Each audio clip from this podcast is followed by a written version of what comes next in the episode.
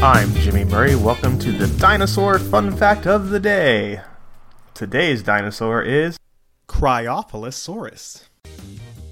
Cryophylosaurus is a genus of large theropods known from only a single species, the Cryophylosaurus ellioti, known from the early Jurassic period of Antarctica. It was about 6.5 meters or 21.3 feet long and weighed 465 kilograms or 1,025 pounds, probably putting on either pandemic weight or holiday weight, much like myself. This was one of the largest theropods of its time. Individuals of this species may have grown even larger because the only known specimen probably represents a subadult. Do they mean teenager? I'm guessing they mean teenager.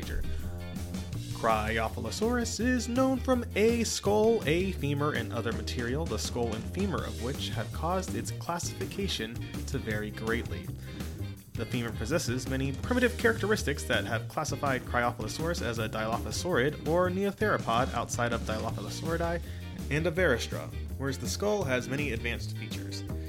Cryophylosaurus possessed a distinctive pompadour crest that spanned the head from side to side based on evidence from related species and studies of bone texture. It is thought that this bizarre crest was used for intra-species recognition. The brain of Cryophylosaurus was also more primitive than that of other theropods. So it was a dumb dinosaur, and that makes me sad. Although maybe it had a best friend, and that makes me happy.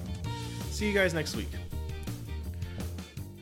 Don't forget to tell your parents to send us their suggestions and yours to at the Jimmy Murray on Twitter.